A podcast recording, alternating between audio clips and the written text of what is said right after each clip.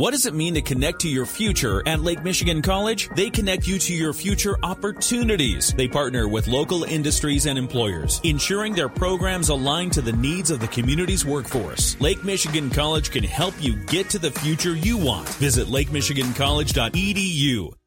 In the WSJM newsroom, I'm Michael Arney. Here is your top story. The latest Nuclear Regulatory Commission meeting on the decommissioning of the Palisades nuclear power plant in Van Buren County has been held. Speaking last night, the NRC's Bruce Watson said one thing that would not be addressed is a possible reopening of the plant. The NRC is an independent safety regulator. We will make sure that the plant is decommissioned safely, and if it is approved for the plant to restart, we will make sure they meet the highest standards of safety to operate the plant. But right now, we can't comment on it because we have no application or anything else. Palisades owner Holtec International has applied for federal funding to keep the plant open with support from Governor Whitmer. NRC official says the plan is for spent fuel to be moved into dry cask storage in 2025, then to safe storage in 2026, and then a dormant period through 2035. Final decommissioning will be in 2041.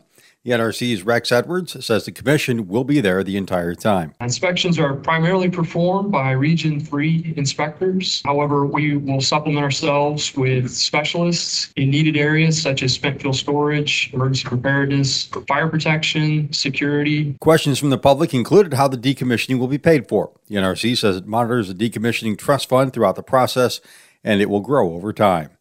The Federal Reserve has raised interest rates by three quarters of a percent, the third hike in a row, and the fifth this year. U.S. Senator Gary Peters of Michigan thinks more should have been done sooner. The Federal Reserve uh, is raising uh, interest rates to try to bring down inflation rates. I think we could all argue they probably should have been starting some of this a little earlier and may not have had to raise interest rates uh, as much as they're doing uh, right now. Peters says Congress passed the Inflation Reduction Act because it's important to bring down inflation and bring down the deficit. Berrien County Board of Commissioners will be hearing a presentation on broadband availability throughout the county next month. DCS Technologies is done with its parcel by parcel map of broadband. Berrien County Administrator Brian Dissette telling commissioners yesterday that having such detailed information will be a big help. It's an important piece of work. It's going to truly highlight gaps in coverage. So there's going to be townships where individuals know they don't have good service. Well, now the townships are going to have very clear evidence of things that are going well, things that are going badly. Commissioner Terry Freeling says the new map does appear to mirror what previous broadband studies have found. Dissette says previously commissioners were unlikely to be surprised to learn which areas are lacking in availability, but now the county has proof. Freeling says the information will help the county seek grants, noting the state has a new $250 million program to award to broadband. It's called Robin. The administrator of the Berrien County Courts Family Division has updated county commissioners on the latest developments in the juvenile system. Commissioner Jim Curran says the administration committee heard this week from Elvin Gonzalez that a focus is now on diversion of young people away from the system. Hopefully, they can intervene before the youth becomes an offender. They have contracted with Family Empowerment Services, and so they will refer youth to this organization before they get arrested or before they get into the system. He's hoping that this organization will keep the youth out of the juvenile justice system so that he doesn't have to deal with them. Curran says the courts have seen an increase in gun gun crimes among kids lately, noting the victims of recent shootings in Niles were 14 and 18. He also reported that the youngest gun offender he's seen was 10. Curran noted that work started this week on developing a site plan for a new juvenile center as Wightman and others did a detailed study of the existing facility in Berrien Center.